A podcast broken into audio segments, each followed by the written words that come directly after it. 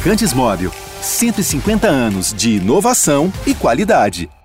Olá, sejam muito bem-vindos ao episódio 270 do podcast Posse de Bola, edição gravada na segunda-feira, dia 10 de outubro. Eu sou Eduardo Tironi, já estou conectado com os meus amigos Arnaldo Ribeiro e Juca Kifuri. O Mauro César também está chegando já já. E vamos tocar o barco aqui. Foi um fim de semana ruim para os defensores do futebol propositivo, vamos dizer assim, de Rogério Ceni e Fernando Diniz. O São Paulo perdeu em casa para o Botafogo e ruma para um fim de temporada melancólico, com o Ceni não deixando claro nem se ele vai ficar ou não vai ficar no comando em 2023. E o Fluminense perdeu em casa para o América, completou três derrotas consecutivas e o treinador, veja só, ouviu vaias no Maracanã. O treinador que via gente falando que ele via para a seleção outro dia. Por outro lado, olha como é a vida no futebol. Mano Menezes ruma para terminar o brasileiro com o seu Inter como vice-campeão. O futebol mais simples, direto, sem posse de bola obrigatória, está prevalecendo no futebol brasileiro? É sobre isso que nós vamos falar no nosso primeiro bloco. No segundo bloco, a gente vai esquentar o primeiro jogo da final da Copa do Brasil, Flamengo e Corinthians. Os dois venceram seus últimos jogos antes do confronto na quarta-feira. O torcedor rubro-negro encara essa final como a menos importante, se comparada com a decisão da Libertadores? E o Corinthians? Para considerar que a temporada foi boa, o título vai ser obrigatório? E no terceiro bloco, vamos falar da Série B. Nesse momento, os quatro gigantes estão nas primeiras colocações. Se as vagas se confirmarem, a gente vai ter um brasileiro de 2023 com todos os times que disputaram a histórica e distante Copa União em 1987. Vai ser um senhor campeonato. Nós já temos aqui uma enquete para vocês votarem que tem a ver com essa história de futebol propositivo, futebol reativo, futebol simples, futebol complexo. É a seguinte: quem que você gostaria de ter como treinador do seu time? Não vale a nenhum deles, prefiro a morte, não, tem que ser um desses quatro aí. Fernando Diniz, Mano Menezes, Rogério Ceni ou Filipão? Quem que você gostaria de ter como técnico do seu time? Bom dia, boa tarde, boa noite a todos. É, Juca, rodada ruim para os amantes da posse de bola, não do posse de bola, o nosso, nosso podcast que todos amam, mas da posse de bola. Diniz e o Sene rumam para o que pode ser considerado um fracasso na temporada. E mais do que isso, irritam as torcidas dos seus dois times.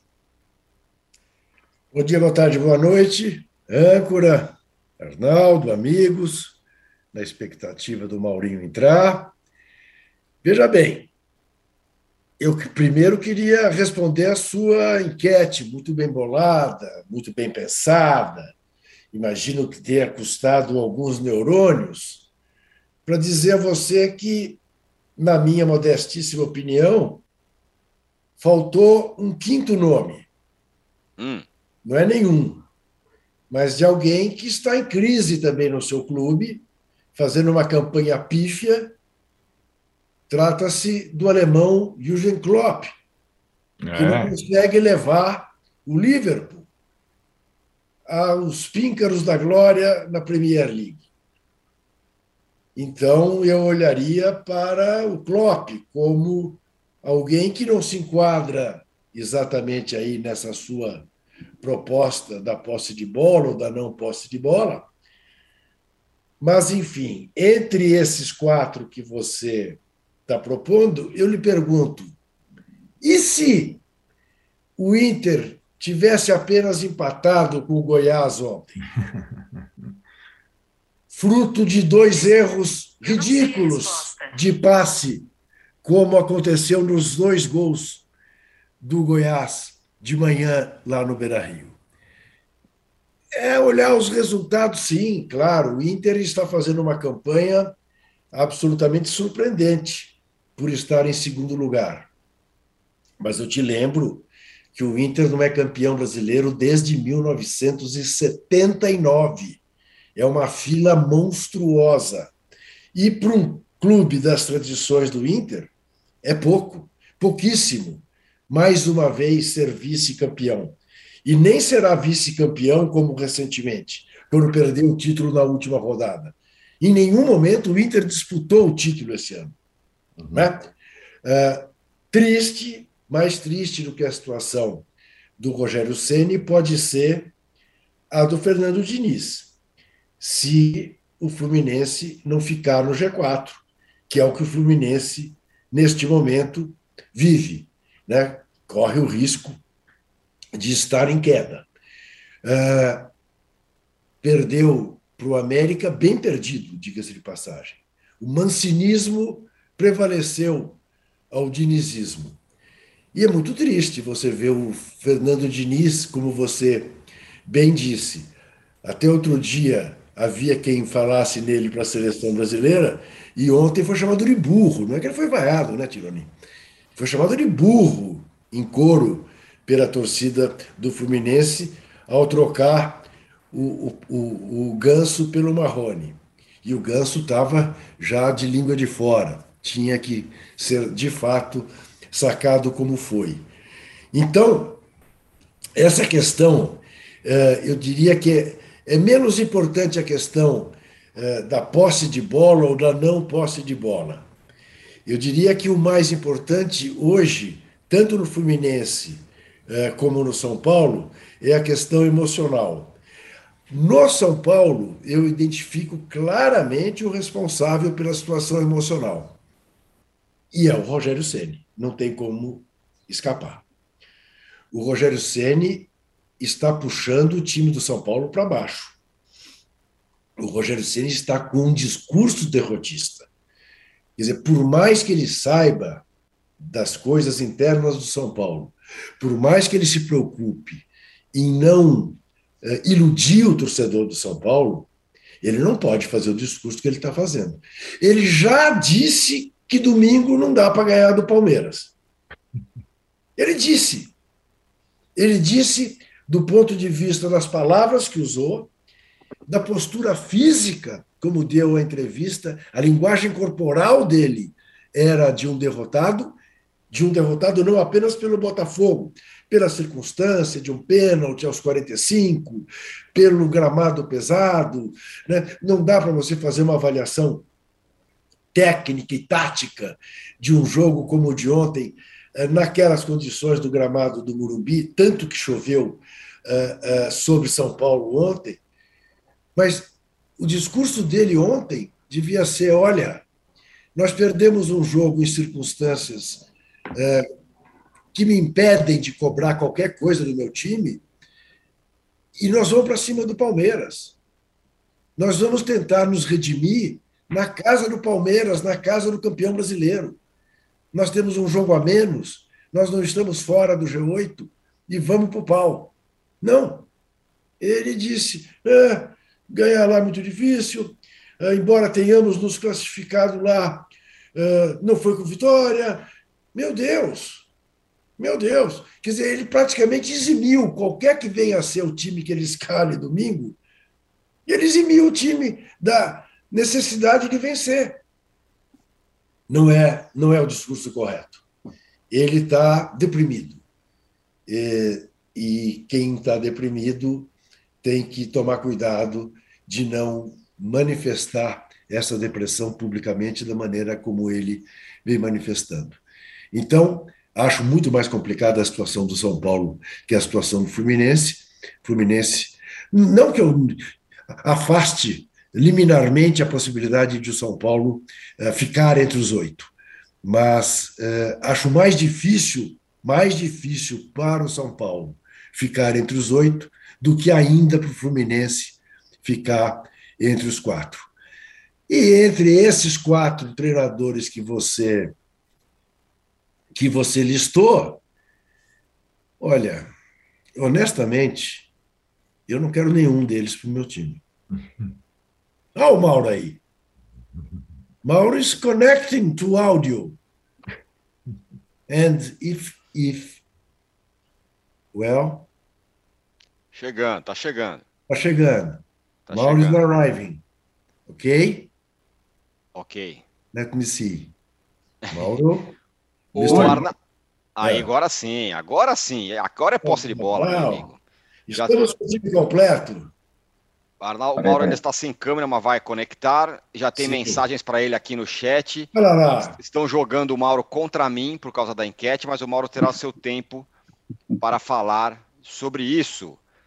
Mas antes, Arnaldo, bem-vindo, Mauro. Mas antes, Arnaldo, é o seguinte: o Ceni fala, mas depois não fala que vai continuar. Fica nesse, nesse, nesse vai não vai.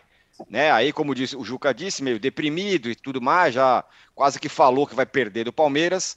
E é curioso nesse aspecto, porque ele fala: nós vamos perder, mas parece que ele, é, nesses jogos, ele não cria nenhum antídoto para não perder, né?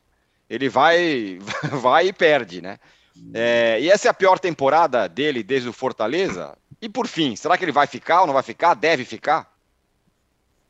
Bom, várias perguntas aí, palpitantes. É, a primeira observação em relação a, a, treinadores, eu acho que vale a gente é, destacar a praga da seleção brasileira, né? Quando ah, fulano começa a se destacar, vai para a seleção brasileira. Aí quando, quando tem essa. Olha, esse cara vai para a seleção brasileira, pode ser o sucessor do Tite. Isso aconteceu já com o Renato, Cuca, Diniz, Sene, e aí você sabe o final da história, né? Nenhum deles consegue é, três meses de constância ou sequência. Até porque seleção brasileira não é tão importante assim, entre aspas, para um treinador que esteja em bom momento. Não é no caso nenhum deles, é, altos e baixos e tudo mais. Tirando sobre essa questão dos dois, antes de Diniz e Senna, antes de entrar exatamente na, na, permanência ou não do Rogério na frente do São Paulo, nas especificidades, é, para mim sempre foi o seguinte: é, mesmo com os melhores treinadores, e, não, e o, definitivamente Diniz e Senna não estão entre os melhores treinadores da história. A grande missão de um treinador é, num time de futebol, aproveitar o que o seu elenco, os seus jogadores têm de melhor e de característica desses jogadores, porque são eles que jogam. O treinador não joga, apesar de eles quererem várias vezes é, determinar como um time deve jogar ou não, a tal da proposta de jogo, filosofia de jogo, isso é uma balela. E acho que Rogério e Diniz é, têm uma grande dificuldade em aproveitar bem os seus elencos, sobretudo Rogério. Diniz ainda um pouco menos, porque ele é, ao ter a, a ideia de escolher um time e insistir nesse time, pelo menos de 11 jogadores ele consegue tirar o máximo normalmente, mas tem os seus limites. E o Rogério tem dificuldade. É sim, é o pior trabalho do Rogério, a não ser aquele momento no Cruzeiro, que aquele foi um desastre, um momento curto, em que ele não teve nem o comando do, do vestiário e do clube. O trabalho dele é ruim nesse ano, é, é pior do que na primeira passagem dele no São Paulo foi abreviado, e nessa vez ele vai ter, a não ser que ele não queira, a oportunidade de terminar o ano é, e fazer. Ele falou ontem na coletiva, dentre várias respostas, o Juca destacou, que quando acaba um ano você tem que fazer um balanço. Você, a direção do clube, é isso mesmo. É, acho que o treinador, a direção do clube e o balanço dá, dá para fazer. Faltando é, oito partidas para terminar a participação do São Paulo a, na temporada. A, o trabalho do Rogério Senna é ruim em 2022. Ele não aproveitou o que o elenco do São Paulo tinha é, de melhor, o que os jogadores do São Paulo tinham é, de melhor. O São Paulo contratou vários jogadores aí para reforçar, estrangeiros até para reforçar o final de ano da temporada.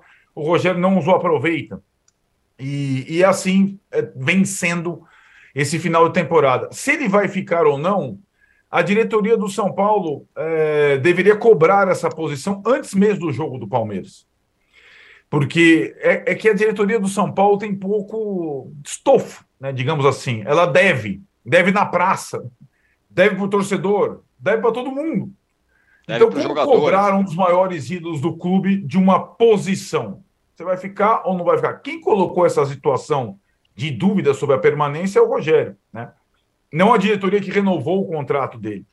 E a cada entrevista, a cada derrota, me parece é, a mesma situação do final do ano passado, quando o Rogério condicionou a permanência dele. Lembramos, o Rogério foi contratado é, para terminar a temporada passada no lugar do Crespo e para iniciar o trabalho de 2022. Porém, ao logo depois do São Paulo não ter mais chances matemáticas de cair para a segunda divisão, ele condicionou a permanência dele, teve áudio vazado do Murici e tal, a um investimento é, para que o São Paulo disputasse títulos e tudo mais. E o São Paulo investiu para essa temporada e disputou os títulos menores e perdeu os títulos menores, né?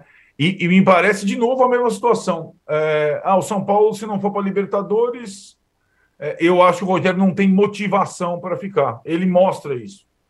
Ah, e se for para Libertadores, tem que investir. E é curioso que ele fale é, tanto das mazelas do clube, mas os discursos como treinador sejam um discurso superlativo quando o clube está num, tá num momento complexo de, de pé no chão. Então, uma coisa não conversa com a outra.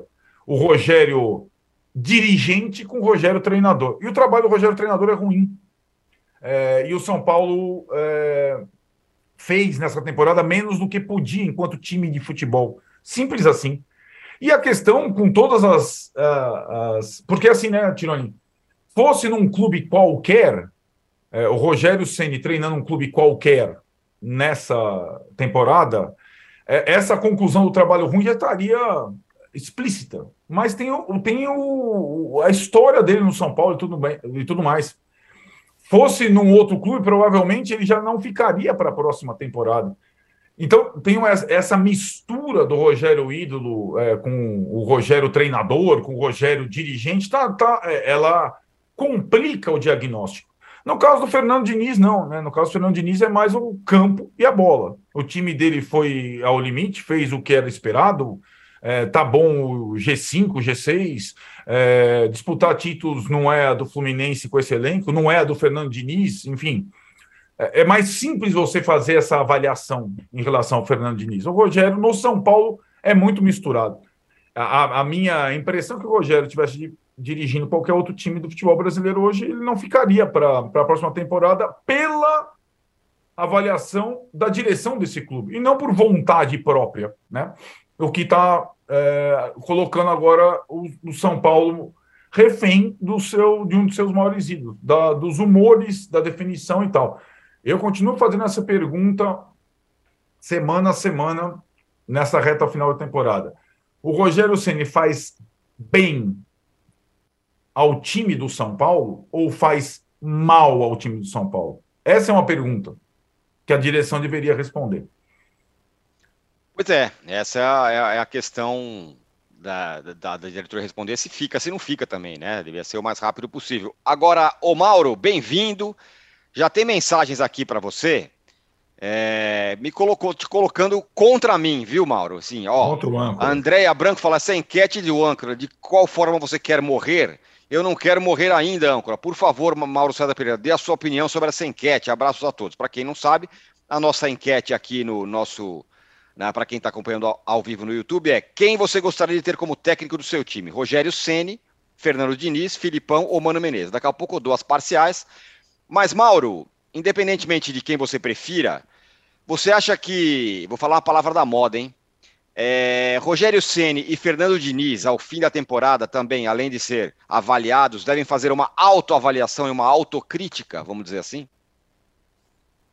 Eu acho que o Rogério Ceni sim, deveria fazer. O Fernando Diniz não. Acho que caso, os casos são bem diferentes.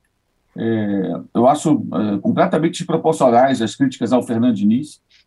Fluminense chegar nessa fase do campeonato, ali, quinto lugar, podendo terminar até em quarto, quem sabe, o Flamengo deve jogar mais jogos com reservas, tem uma boa chance do Fluminense terminar em quarto. Em quinto, atrás de Flamengo e Corinthians, ele automaticamente já estará né, na, na, na Libertadores, que um dos dois vai ganhar a Copa do Brasil. Então, o Fluminense hoje está na Libertadores na fase de grupos. É, é, acho que nenhum ser humano, nenhum fanático, mais fanático tricolor, é, cobraria desse elenco mas vocês têm que ser campeões brasileiros. Tá? Esse elenco do Fluminense tem que ser campeão brasileiro. Não, não se admite outra coisa além de ser campeão da Série A. Acho que ninguém, ninguém. Então, com o máximo o Fluminense poderia, em tese, conseguir é, é, chegar na fase de grupos da Libertadores. O Diniz pegou o time no meio da temporada. O Diniz não, não pede reforços, ele trabalha com o que ele tem. Então, acho que o caso do Fernando Diniz é diferente do do Rogério. O Fernando Diniz, acho que ele faz um bom trabalho, uma fase ruim, três derrotas seguidas. Quantos jogos o Palmeiras perdeu ano passado antes de viajar para a final da Libertadores? Três seguidos. Mas aí tinha um plano. Né? A Diniz perdeu três seguidos. Pô, a porcaria. E o Palmeiras tinha o mesmo técnico desde 2020. Então, um tratamento é diferente. Né? O Diniz sempre toma porrada demais E é elogiado demais quando vai bem. Aí vai na televisão, pede ele na seleção, oba-oba danado, tudo é exagero. Tudo é exagero. Nem uma coisa, nem outra. Né? Não tem que ir para a seleção, nem é uma porcaria. Comete seus erros, tem os seus momentos bons e ruins. E agora o Fluminense vive uma fase realmente ruim. Ontem foi um horror, contra o Atlético Goianiense foi uma vergonha, e também perdeu para o Atlético Mineiro, que hoje em dia não ganha nem do Ceará em casa, precisando do resultado. E esse Ceará que está ali, perto da zona contra o Curitiba, com um jogo a menos, passou o Ceará. Né? O Ceará está ainda ameaçado. Ontem o Galo não ganhou. E esse Galo ganhou do Fluminense. Então o Fluminense vive um, um recorte ruim no campeonato. Mas a temporada do Diniz do Fluminense é ótima. O Ganso voltou a jogar bem. O Cano é o artilheiro do Brasil. O Fluminense voltou a encher o estádio algumas vezes, coisa raríssima o Fluminense lotar o Maracanã. Agora não sei quando vai acontecer de novo, né? Que ontem só tinha 20 e poucas mil pessoas. Mas lotaram o estádio. Não só na despedida do Fred. O Fluminense estava empolgando a sua torcida. Ganhou do Flamengo de novo no último Fla-Flu, que sempre é importante para a torcida do Fluminense. Então a temporada do Fluminense é muito boa. E a Libertadores, bem, essa aí não tem as digitais do Diniz nem a Sul-Americana, porque na Sul-Americana ele é, é, já pegou a situação muito difícil quando assumiu no meio da temporada. O Rogério não. O Rogério está lá desde o ano passado, pediu reforços, de fato, a temporada ruim. Eu acho que é o pior trabalho dele, porque no Cruzeiro é, ali ficou muito claro que ele não teve apoio nenhum dos jogadores, né? todo mundo sabe disso, de jogadores importantes. E o dirigente que o contratou é, ficou com os jogadores, claro. Aliás, o grande erro é você é, ter um, um, um, aceitar um convite, talvez, né, daquele dirigente. Acho que esse foi um grande erro dele, né? Acreditar naquele dirigente que tinha lá o Cruzeiro. E simplesmente não deu, não, não deu certo. Né? É, dessa vez, não, ele está no São Paulo, no habitat dele, o São Paulo contratou jogadores e a coisa não está indo. Né? É, o trabalho do Ceni é o pior trabalho da carreira dele, na minha opinião. Sobre os quatro times, quatro técnicos, é, eu acho que o Felipão, nós não estamos mais nos anos 90. Ah, mas está na final da Libertadores, mas são os mesmos conceitos, eu não contrataria para dirigir o meu time, o Atlético Paranaense pode ser que contrate, o meu time eu não contrataria. O Mano Menezes tinha 45 anos quando foi vice-campeão da Libertadores. Depois disso, só ganhou a Copa do Brasil, não conseguiu ganhar sequer o título brasileiro, treinou a seleção brasileira, olha que chance ele teve. E faz uma boa temporada, o time dele não é. Uma... Esse time do Inter não é o time do Cruzeiro que jogava pelo 0 a 0 né? Ontem, de novo, o time tem feito muitos gols. Legal ver o Mano Menezes, é um time que se arrisca um pouco mais, né? Já falamos tantas vezes de times com material humano para mais do que isso, que ele teve em mãos e ele não fazia está fazendo, elogiável até. E o Ceni faz o pior trabalho dele. Mas não é que seja um mau técnico. Talvez o Ceni não combine com o São Paulo. Com esse São Paulo em crise, que é uma coisa importante também que tem que entender do São Paulo. Tá? Acho que a discussão do São Paulo sobre o Ceni é meio óbvia. Ele tem grande culpa no cartório, o trabalho dele deixa a desejar, não é momento de pedir contratação, ele pediu e não funcionou. Agora, gente, o São Paulo não vai sair do lugar enquanto continuar nessa situação. O São Paulo ontem perdeu para o Botafogo e virou SAF. Qual a diferença do Botafogo para o São Paulo hoje? O Botafogo se aproveitou aí desse, dessa oportunidade, utilizou essa oportunidade, as dívidas ficaram para o clube social, agora tem um dono, contrata jogador, investe só no futebol e vai montando um time. De forma meio atabalhoada, com contratações no meio da temporada, a torcida até erradamente esperando resultados imediatos que não aconteceram, mas aos, aos poucos as coisas vão se encaixando. E o Botafogo vai se organizando. O São Paulo não vai se organizar enquanto tiver na gestão pessoas que prometem, por exemplo, austeridade e não, não cumprem. Pessoas que prometem arrumar o clube e não arrumam o clube. Porque a sequência do, do, da, da, gestão do Leco é a gestão do, do Casares, é a mesma coisa. As contratações sem condições, as promessas que são difíceis de serem cumpridas. O São Paulo entra no brasileiro com possibilidade de quê? No brasileiro. Também é igual do Fluminense. Chegar na Libertadores, alguém acha que o São Paulo é ser campeão o time atual, o elenco atual, mesmo com as contratações, com o Rogério Ceni, podia ser quem fosse o técnico. Não. Não entrou para ser campeão. Quando em 2020 brigou pelo título, o Diniz fez mais do que o elenco esperava. Ou alguém achava que aquele elenco ser uma temporada típica, com interrupção no meio pela pandemia, não tinha torcido, uma série de situações, mas ele colocou o time em primeiro. E ainda foi a semifinal da Copa do Brasil. Aquilo era mais com menos, gente. Aquele não é o padrão desse São Paulo atual. O São Paulo atual é o time que fica atrás, é coadjuvante, porque é mal administrado porque não puxa o freio de mão, porque não se organiza, porque não bota as suas contas em dia, porque agora tem goteira no Morumbi para humilhar o torcedor, o torcedor adversário tirar sarro, é, cachoeira no Morumbi, tem tudo, tudo acontece de ruim. O problema está fora. O Rogério é o problema hoje, sim, porque o trabalho dele não é bom, mas o problema é maior. E é isso que tem que ser lembrado sempre. Tá? E ao contrário do que eu vi ontem na live de uns amigos, não é, não é chamando o ex-presidente do Flamengo que vai resolver, não, até porque ele não vai resolver nada. Se chamar, não vai resolver nada Tá? Tem que chamar os executivos que trabalharam no Flamengo lá no passado e os caras que bolaram o plano de recuperação. Mas aí tem que ficar um tempão também comendo o pão que já amassou, com o time ruim, com o time fraco, mandando embora jogador caro. Tudo que o Flamengo fez, que o São Paulo não quer fazer. Então o São Paulo vai ficar pagando essa conta até quando? Porque não se organiza, gente. Ou então, um detalhe: o São Paulo não consegue nem ser um clube de uma postura como a do Corinthians, que fazem maiores maluquices, mas ainda consegue resultado esportivo.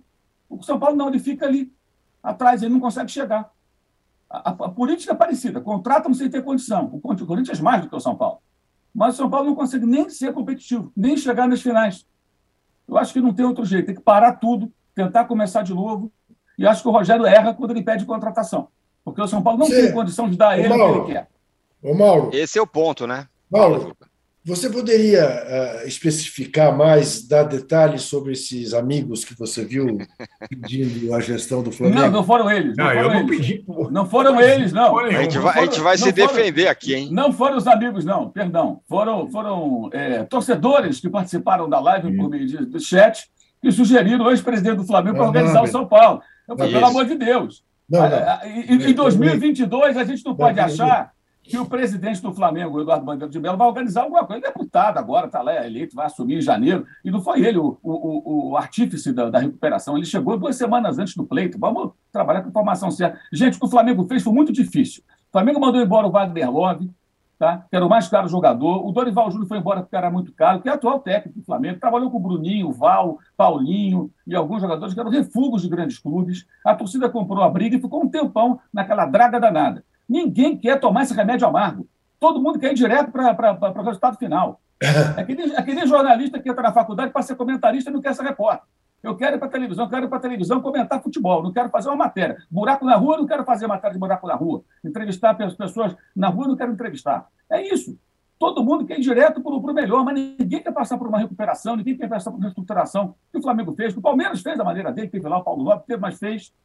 Ninguém quer. Né? Coisas que passaram pelo Fortaleza, pelo Ceará e por outros clubes do Brasil. Não. Então, o São Paulo discute muito o campo, mas o problema é muito maior. A goteira ontem no Morumbi é simbólica. Acho que é o símbolo do que é Sim. é essa diretoria de São Paulo e da sequência que é do, do Leco. O São Paulino tem que olhar para isso. Não adianta apontar só para o técnico. Mas manda embora o Rogério, contar para outro. Não vai acontecer nada. O, o, o Diniz apanhava, o Rogério apanhava, o, o, o Crespo apanhava. Para apanhar de A, apanhar de B, mas não resolve, porque o problema é muito maior. E é um absurdo o São Paulo continuar nisso, gente. Uma terceira maior torcida do Brasil está no principal mercado, o São Paulo não sai do lugar. É mais uma temporada parado no mesmo lugar. São Paulo não anda, não vai para lugar nenhum. Nesse tempo todo ganhou um Campeonato Paulista e chegou na final internacional e fracassou de forma retumbante porque não jogou nada. Tem o grupo Rogério, tem o grupo Rogério, mas o que adianta só apontar para o técnico e até para os jogadores? Sim. Acho que não adianta rigorosamente nada. Lembrando que hoje o São Paulo é presidido por um homem que há 15 anos dizia que em uma década o São Paulo teria a maior torcida do Brasil, o que era obviamente uma piada. Na época eu lembro que eu escrevi um texto, fiz um levantamento de quantas pessoas nasceram no Brasil por ano. Aí você tira uma média e você vê que quanto cresce a população. Né? Teriam que morrer milhões de rubro-negros e corintianos e nascer só São Paulino para que em uma década, 10 anos, o São Paulo tivesse a maior torcida do Brasil. Isso foi tratado como previsão séria por parte da imprensa. É o Casares que falava isso lá em 2007. Vocês uhum. lembram disso? Ele hoje é o presidente de São Paulo. O São Paulo não precisa desse tipo de coisa. Precisa de seriedade e um trabalho de recuperação. De pegar lá embaixo. De começar a botar a casa em ordem. Enquanto não fizer isso, vai continuar na tentativa e erro. Muito mais erro do que tentativa. É uma pena, mas é verdade. Eu acho que é um bom momento para o torcedor de São Paulo encarar essa realidade. O Arnaldo e Juca, rapidamente, para a gente fechar o bloco. Primeiro, falem fale do Mano, viu? Que faz aí o seu jogo mais simples e tal, e é vice-líder. E uma outra coisa, ainda sobre essa questão de, de flamengar, como eu digo. Precisa flamengar. Eu acho que São Paulo teria que flamengar. O Casares deveria ter feito isso lá no começo e não fez. Agora, é, é, é uma situação difícil, Arnaldo, porque é o seguinte: quem é o, o, o técnico que poderia suportar nas costas a pressão da flamengada, além do Rogério? Nenhum outro, porque por causa do, do prestígio que ele tem com torcida e tudo mais. Só que ele não joga nesse sentido. Esse é o problema.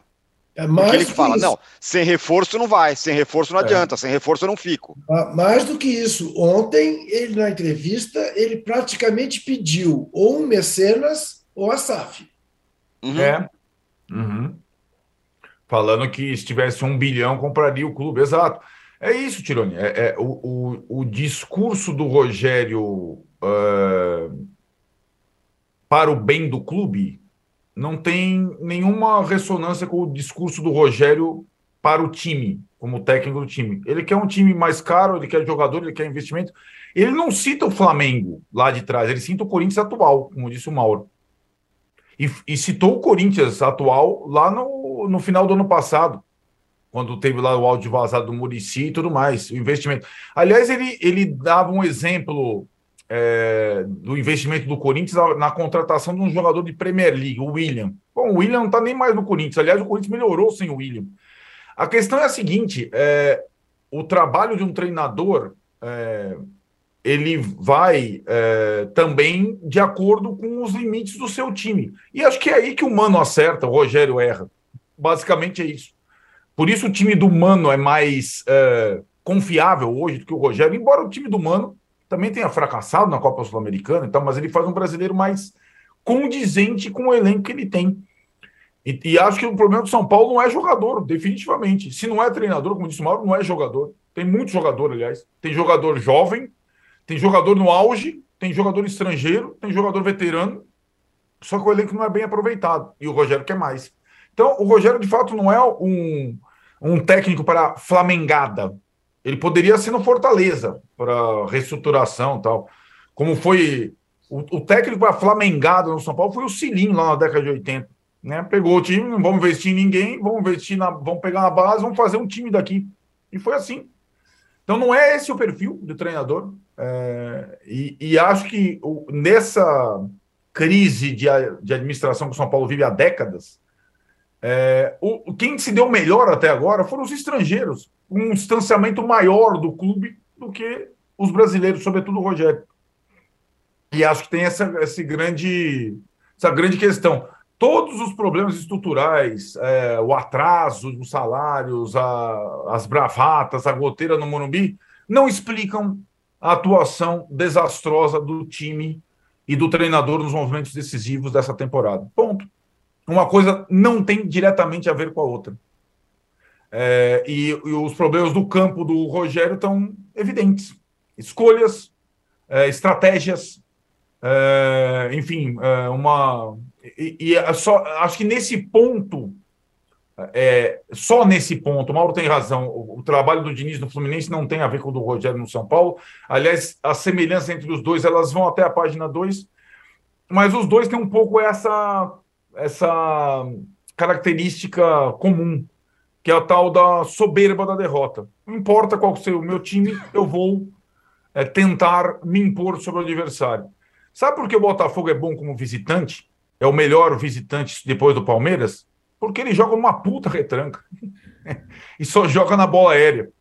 E, e fecha 15 caras atrás e vamos embora, e vamos ganhar ponto. E foi assim que o Luiz Castro fez. O time do Botafogo não dá um ataque sem ser. O time do Botafogo tem falta no meio de campo, ele bota a bola na área do adversário. E assim ele soma ponto. É a arma para um time que vai botando jogador, contratando jogador. Quando o Botafogo quer propor alguma coisa no campo dele, o que acontece? Perde. E aí, assim, ah, o trabalho do Luiz Castro é ruim? Depende. Para a atual circunstância é o que temos. E é assim como o maior, melhor ou segundo melhor visitante que ele pode chegar a Libertadores. É, é, é feio isso? É vergonha? Não, não é. Né?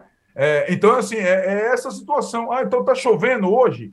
São Paulo tá me impondo. Ah, vou botar o terceiro zagueiro, vou botar a bola na área do adversário e dane-se. Lateral na área e dane-se.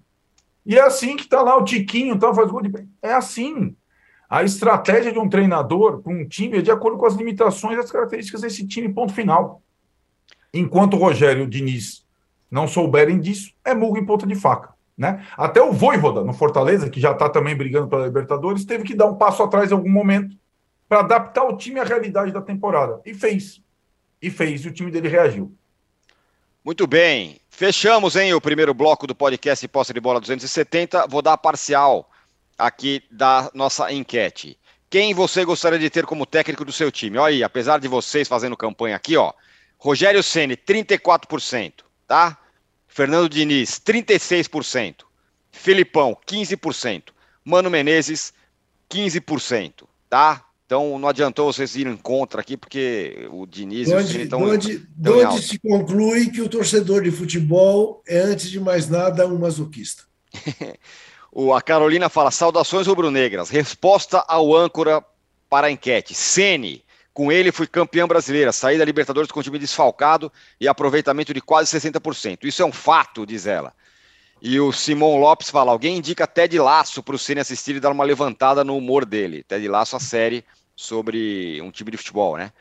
Danilo Lopes, São Paulo, Santos, Corinthians são para o Palmeiras, o que Vasco, Botafogo e Flu são para o Flamengo. Time se apequenando por dívidas e gestão amadora, diz aqui o Danilo Lopes. Não sei se o Corinthians está nessa, apesar da, como disse o Mauro, das, das coisas, das, dos investimentos meio irresponsáveis, porque afinal está na Copa do Brasil, que será assunto do nosso próximo bloco. Não saia daí. Meio. Há mais de 150 anos, os lubrificantes Móbil acompanham a evolução dos motores, trazendo tecnologia e inovação para veículos de todo o mundo. Uma tradição que se renova a cada dia, garantindo a liderança no desenvolvimento de produtos de alta performance. Conheça a tecnologia móvel para o seu motor durar mais. Se tem movimento, tem móvel.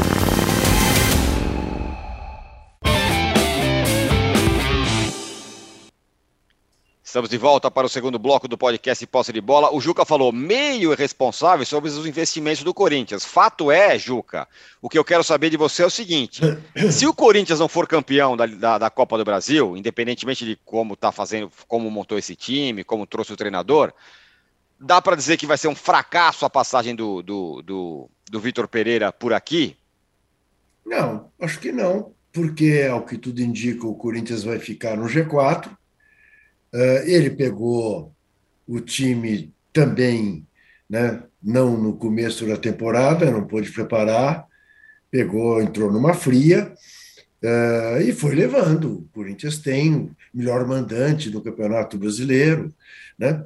jogando em Itaquera é muito difícil ser batido. Acho que a passagem dele, mesmo que ele vá embora, não será considerado um fracasso. Agora, é aquilo, a gente não pode minimizar a irresponsabilidade da gestão, né? independentemente dos resultados que obtenha, mesmo que venha a ser campeão da Copa do Brasil, que é dificílimo que venha a acontecer, mas não é uma impossibilidade absoluta hoje. Né? Vai depender muito do que aconteça na quarta-feira, mas certamente o Flamengo vem para esse jogo é, menos favorito, embora favorito, mas menos favorito do que era quando veio jogar as quartas de final da Libertadores.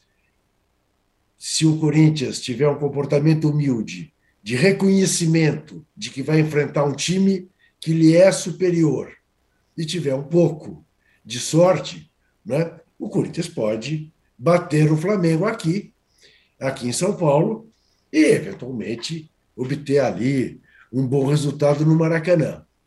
Repito, o título que causará enorme festa, justificada festa por parte do torcedor, não pode iludir, omitir, obscurecer o tamanho da irresponsabilidade que mais cedo ou mais tarde vai ser cobrada, porque não existe almoço grátis.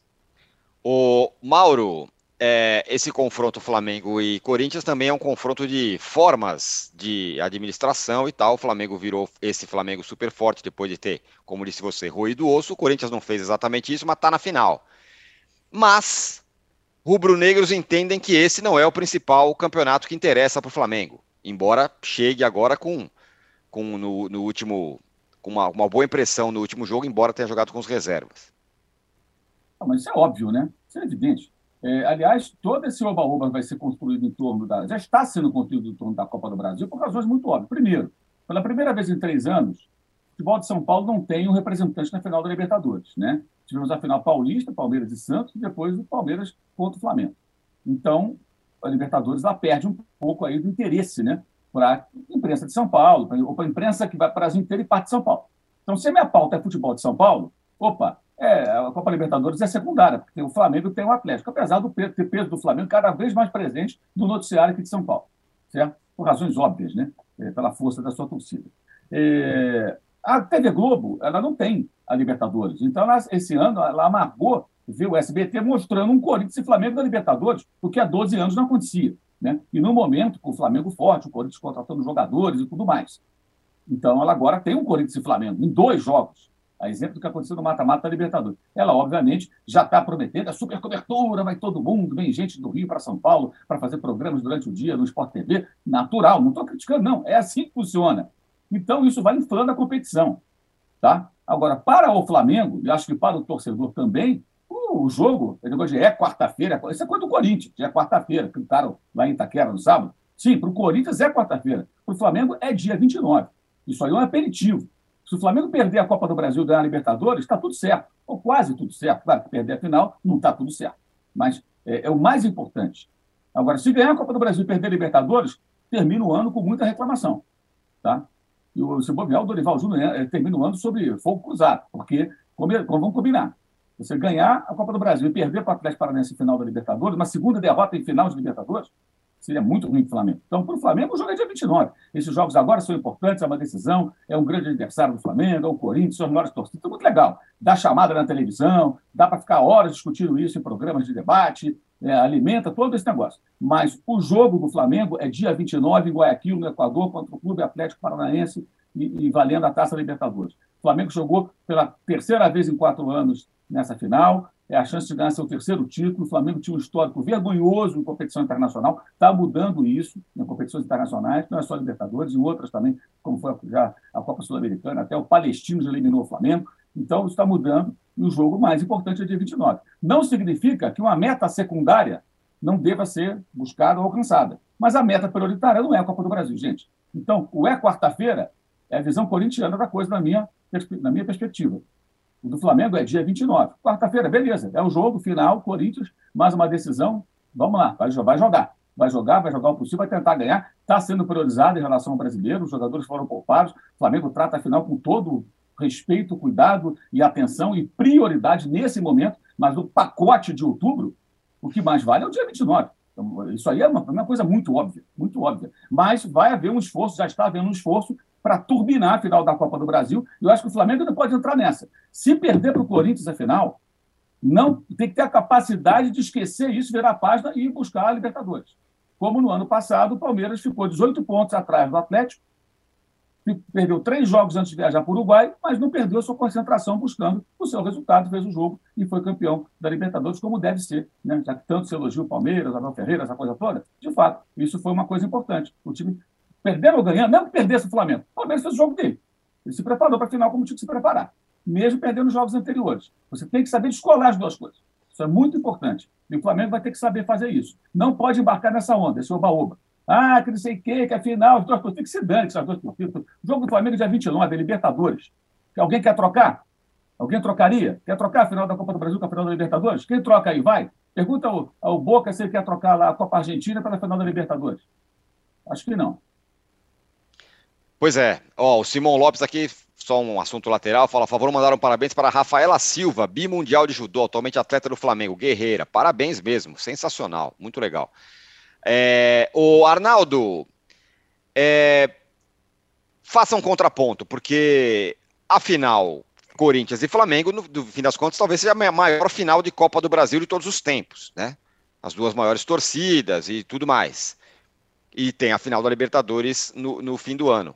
E, e, e, uma outra coisa, o, o, que acontecer na Copa do Brasil, será que pode ter alguma influência no que acontecer lá na Libertadores? Ou chegar com uma super moral, ou chegar meio com uma obrigação maior ainda? Diga lá. Ah, claro que tem. Em qualquer circunstância, não tem como. É muito próximo, é uma final, uma final gigante. Tem algumas circunstâncias né, que colocam, além da presença dos dois times mais populares do país na final da Copa do Brasil, a proximidade em relação à final da Libertadores, a questão de ter duas partidas, não aquela final única é, melancólica que nós estamos vivendo aqui, a questão dos times envolvidos. Muito, muito, muito da mobilização do Palmeiras em função do, da partida única contra o Flamengo em Montevidéu no ano passado, no, na edição passada da Libertadores, foi por conta do adversário ser o Flamengo, seu maior rival nos últimos cinco anos em termos nacionais. Então tem isso. Para o Corinthians, é, é uma dádiva poder enfrentar o Flamengo numa final de Copa do Brasil em duas partidas. É, tudo que vier, se vier o título, é, imagine, é uma. Bom, ganhamos o melhor time do país numa final brasileira. E o Flamengo tem que, de fato, dividir suas atenções, não tem como. É, e o Flamengo está fazendo, no, acho que internamente, o, a comissão técnica está fazendo o correto. É, lá em Cuiabá vai só o goleiro. Treinador fez certinho, aliás. Aliás, bom final de semana do Dorival. Fica treinando o time titular, pega o avião e vai dirigir o time reserva em Cuiabá. E o time titular fica treinando para o jogo contra o Corinthians. É isso. Né? O, o, o no campo, é, o Flamengo está se preparando também para a final da Copa do Brasil. Óbvio que faria isso, não tem como. E, e, as sequelas de vitórias ou derrotas em partidas decisivas, elas estão aí, elas acontecem. No final do ano passado, é, o Atlético foi campeão brasileiro da Copa do Brasil. A Copa do Brasil veio depois, né, de tudo. Depois a Libertadores, depois o Brasileiro. Então foi meio no embalo contra o Atlético Paranaense a final da Copa do Brasil. Mas eu concordo com você nesses moldes, até porque agora todos participam da Copa do Brasil, nem sempre foi assim. É, no início só participavam os campeões estaduais, depois os times da Libertadores não jogavam. Agora que participa todo mundo, todo mundo, todo mundo, Flamengo e Corinthians na final é uma dádiva, é a maior final da Copa do Brasil em todos os tempos. Sim, sim. Mesmo para quem não é rubro-negro e para quem não é corintiano. É a maior, maior final da Copa do Brasil, sim.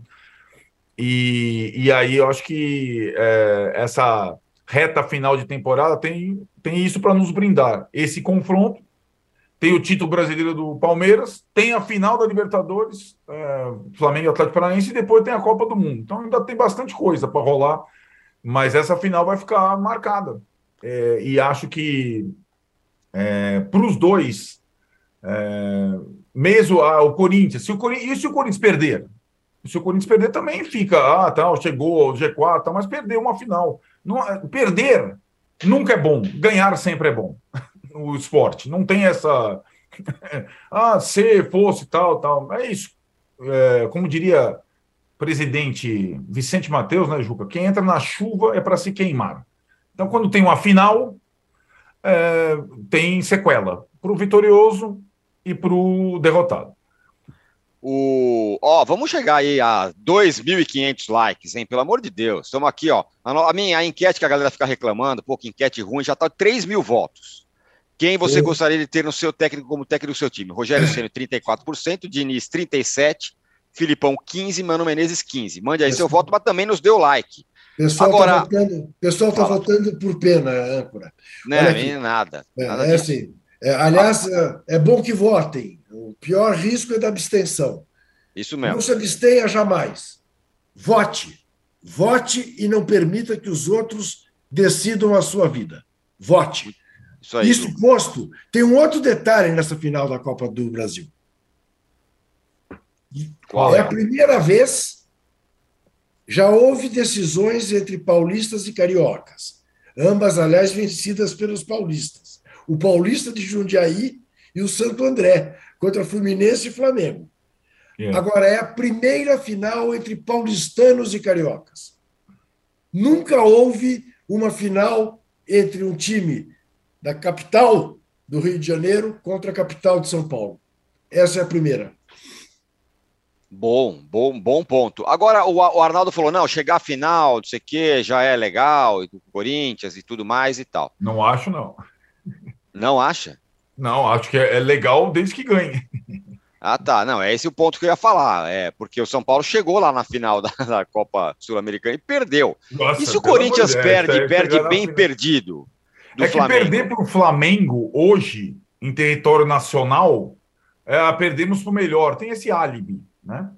É, é, bem, bem entre aspas, né? perder para o Del Valle não tem álibi. Assim, assim como teve o álibi para o São Paulo perder para o Palmeiras. Ela perdeu para o Palmeiras, agora para o Del Valle não dá. Não, tá bom, mas é, é, é a bala de prata do Corinthians, esse, essa Sim. Copa do Brasil. Se perder, se perder, bem perdido. Se perder como perdeu a Libertadores, a gente ainda vai falar que não, tá ótimo, é o que deu, vamos para a Libertadores ano que vem?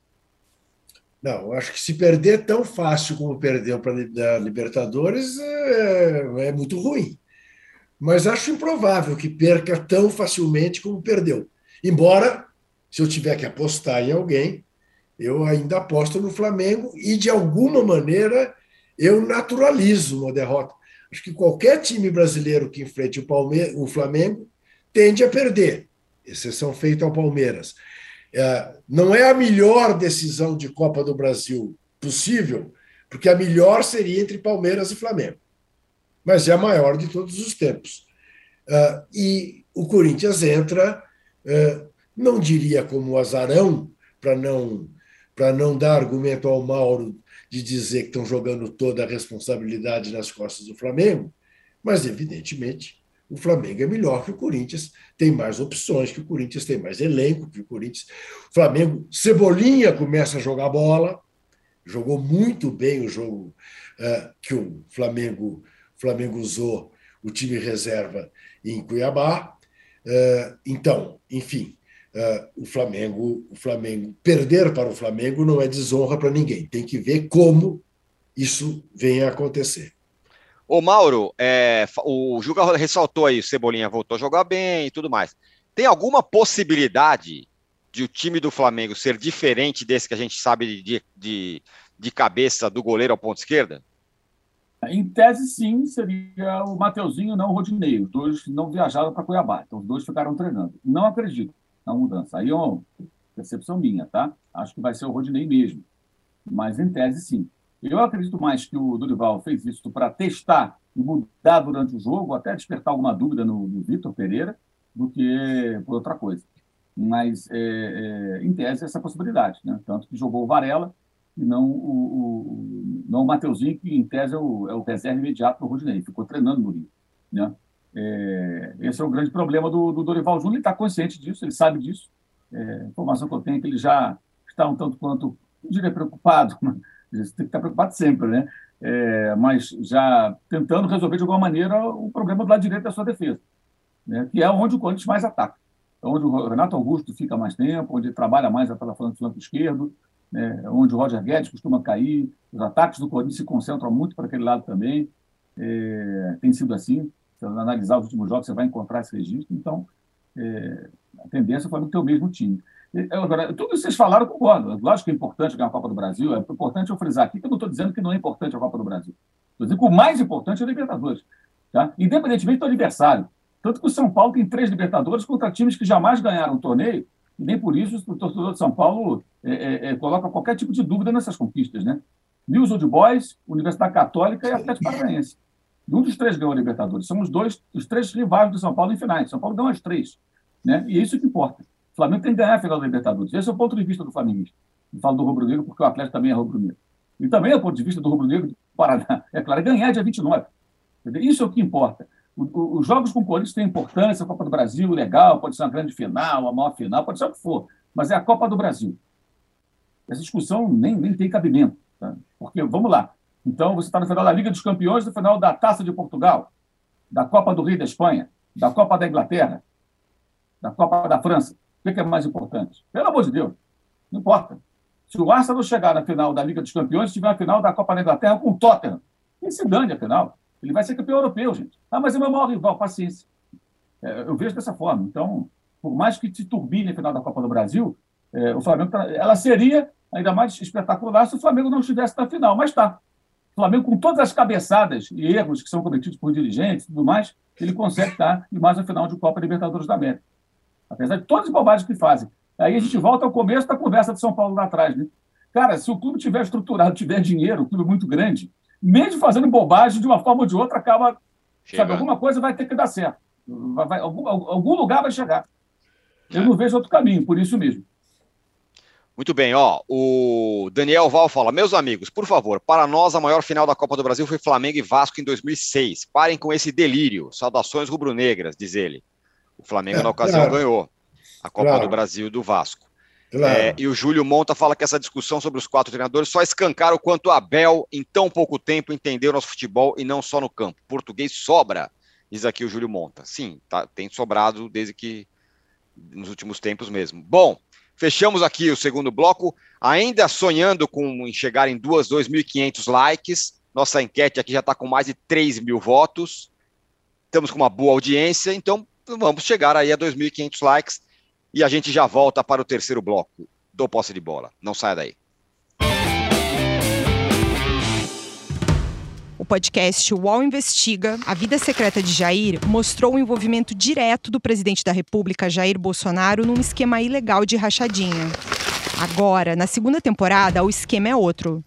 Eu sou Juliana Dalpiva e vou contar para você sobre as relações que o Bolsonaro e os filhos construíram com esses policiais que entraram para o crime. Não se pode estigmatizar a milícia, em especial os policiais que estão envolvidos nesse novo tipo aí de policiamento, vamos dizer assim e vou trazer um quadro geral de quem o clã premiou com medalhas e emoções ao longo de 20 anos.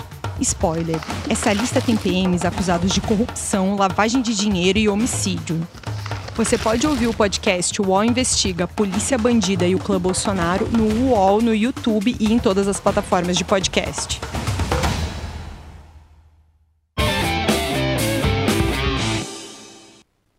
Estamos de volta para o terceiro bloco do podcast Posse de Bola. Olha, na Série B, Juca, os quatro, Bahia, Cruzeiro, que já subiu, Grêmio e Vasco, que ainda está rateando, mas teve uma boa vitória no fim de semana, podem, é, estão encaminhando para ser os quatro que vão para a Série A do, de 2023. Se isso acontecer, pela primeira vez, todos os 16 que estiveram lá atrás no Clube dos 13 estarão no Campeonato Brasileiro. Será um senhor Campeonato Brasileiro, hein? É verdade. Até você vai ver, vai começar a discutir aqui no Brasil que deveriam cair apenas três e não quatro, que cair quatro é muito, porque vai ser um pegar para capar.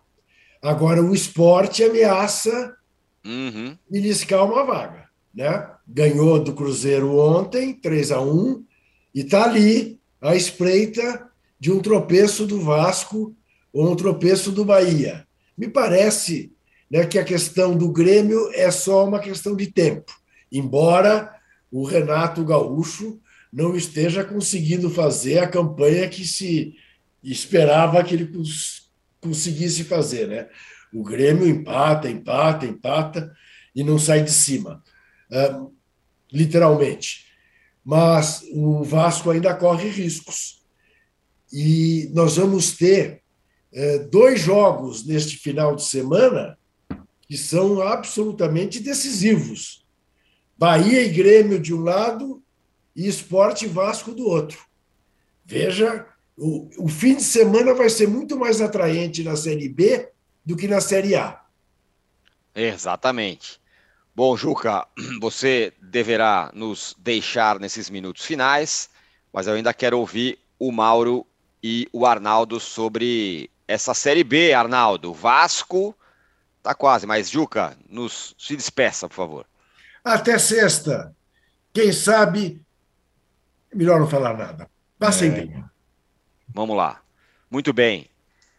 Arnaldo, e essa Série B com o Vasco que ganhou bem, né? Ganhou bem do Novo Horizontino, mas viu o esporte colar. É, essa reta final tá, tá interessante. O Vasco ganhou duas né, na sequência, mas os, os seus perseguidores é, também estão ganhando. Né? O esporte é o que chama mais atenção, mas tem o Ituano, né, que aí é, tem nada a ver com o esporte, mas faz uma campanha no segundo turno é, impressionante e também tem jogo com o Vasco, confronto, é, até o final da temporada. Então tem essa, essa distinção aí, né? É, em relação ao Clube dos 13 que você. É, é, essa lembrança é interessante, Clube dos 13 que você lembrou, eram, eram 13 times e tinham três convidados. O, o, único que não aparece nesse radar que disputou 87 é o Santa Cruz, né? Isso mesmo, que verdade. Teve, que teve uma. Hoje tem o esporte podendo é, subir, Aí teve o esporte no módulo amarelo lá em 80, né, de 87 também, aquela discussão toda, quem é campeão e tudo mais. Mas, de fato, é bem possível que a gente tenha uma Série A ano que vem é, só de grandões, né? É, os intrusos seriam hoje, intrusos bem entre aspas, né? O, o América. Aliás, o América que faz ótima campanha sob o comando do Wagner Mancini, poderia ter, continua com uma média de público muito baixa, né, para os padrões de Série A, é o time com menor média de público e tal, e o time é bom, é interessante e tudo mais, faz uma temporada, média de público seria o América, o Bragantino, o seu Red Bull, que também está fazendo um campeonato, hein? É, então, e os dois do Ceará, né, Fortaleza e Ceará. O Fortaleza já se garantiu na Série A, uma recuperação impressionante, e o Ceará ainda corre riscos. Então, eu acho que tanto em relação, se a gente já tem um campeão brasileiro, né, da Série A, o Palmeiras, falta só definir o jogo, já tem o campeão da Série B, o Cruzeiro, as brigas por acesso e descenso ainda estão vivas. É, e a briga pelo, pelo descenso na, na, aqui contra o descenso né, na, na Série A, ela, ela tem um capítulo importante hoje, nessa segunda, com o Atlético Goianiense e Palmeiras. Né? É verdade. O Atlético Goianiense que vem é, se recusando a entregar os pontos recebe o líder lá em Goiânia, sonhando ainda com uma sobrevida nessa, nessa reta final. O, agora às 10 horas aqui no canal UOL, tem o UOL Entrevista, hein, com o advogado Pedro Abramovai. E às 15 horas tem a estreia do De Primeira, com o Bruno Andrade e o Marcelo Razan, trazendo aí as informações do mercado da bola. Para você que está acompanhando ao vivo, você fica agora com, esse, com, as, com a entrevista com o advogado Pedro Abramovai, mas eu quero ainda ouvir o Mauro, sobretudo sobre o Vasco, Mauro. Tá sofrido, mas tá, pelo menos ganhou, né? Tá, tá Acho mutado. Esse azar do, do esporte enfrentar o, o, o, Cruzeiro já promovido, né? É natural que o Cruzeiro agora perca um jogo ou outro aí, que talvez não perdesse num outro cenário, estivesse buscando resultado. O Cruzeiro já fez festa e tal. Não estou aqui tirando o mérito da vitória do esporte, não. Mas é muito melhor você pegar. Por exemplo, é, o Palmeiras ganhou um brasileiro. E alguém que pegar o Palmeiras depois pode se dar bem se estiver brigando por alguma coisa, porque pega o Palmeiras já meio, cara, estou festejando aqui. Enquanto não ganha o campeonato, o time está ali, né? Chegando uhum. junto, né? Você vê o Coritiba tomou uma traulitada do Palmeiras. Se tivesse o Palmeiras já campeão, talvez jogasse um pouco mais relaxado, algum jogador fica de fora do time e tal. É natural que seja assim. Todo time passa por uma, um relaxamento natural depois que ganha um título em pontos corridos, especialmente. Então o esporte aproveitou bem. É, a campanha dos dois é idêntica nas últimas cinco rodadas. Quando um ganha, outro ganha. Quando empata, outro empata. Na verdade, eles ganharam e, e quase todos os jogos. Nas últimas rodadas, é, é, Vasco e Esporte venceram. Teve só um momento que o Vasco empatou e o Esporte, é verdade, o Esporte venceu. E foi quando o Vasco empatou com Londrina, né? E o Esporte ganhou do Náutico. E ali ele diminuiu a diferença. Se vencer por 5 a 0 o Esporte tira a vantagem do Vasco. Não deve vencer por, por 5 a 0 Mas se vencer por um ou dois, que seja, ele encosta em pontos e aí fica pelo saldo de gols é, até o final, o número de vitórias, o número deve ser por saldo de gols, lógico, primeiro por pontos, né? É, porque o Vasco tem 15, o Sport tem 14 vitórias, né? 52 pontos e 55. Então, se o Sport vencer, é provável que os dois fiquem ali cabeça a cabeça até o final, até a última rodada. Isso pode acontecer. O Manuel já falou, o Vasco tem jogo difícil, tem Ituano. É, a classificação do Vasco deve ser ali no fio do bigode, no final, talvez na última rodada. Parece que vai ser bem dramático mesmo. É, também reflete todos os erros que foram cometidos. O Vasco ficou um tempo com o Maurício de Souza de técnico, uhum. depois ficou ali de técnico interino. Não dá, né, para você tratar uma temporada dessa maneira, né? É, e só um detalhe, Tirone, é, tem uma discussão, e acho que isso é, é, é, a discussão esportiva com a discussão econômica, né? É, onde o esporte deve mandar o jogo com o Vasco, né? É, por enquanto marcado para a Ilha do Retiro, mas podendo ir para a Arena Pernambuco. É aí aquela situação, né? É, pro visitante, jogar na Arena Pernambuco é muito melhor, né? É, com, né, pro mandante, só que tem essa coisa, jogo tal, TV aberta e tal, não sei o que tal. Então tem todas, é, é, são detalhes importantes. Eu lembro muito da questão do Náutico, né? O Náutico saiu dos aflitos, foi para a Pernambuco, começou a cair, cair, cair, cair, cair, aí agora tenta voltar para o aflitos, já está quase indo para a Série C. Então é, é uma decisão, não é um jogo qualquer, é uma decisão qualquer da diretoria do esporte. É um confronto é. direto, como disse o Mauro, que pode é, igualar as coisas faltando poucas rodadas. É, então, fica, por enquanto, marcado pelo do Retiro, mas existe uma, uma pressão grande para passar para a Arena Pernambuco. Muito bem, fechamos aqui o podcast Posse de Bola número 270. Quero lembrar que hoje, às 8h30 da noite, tem a live pós-jogo do Palmeiras contra o Atlético Goianiense e com a participação luxuosíssima do Evair, grande ídolo histórico do Palmeiras. O Posse de Bola fica por aqui. A gente volta na sexta-feira. Valeu, tchau.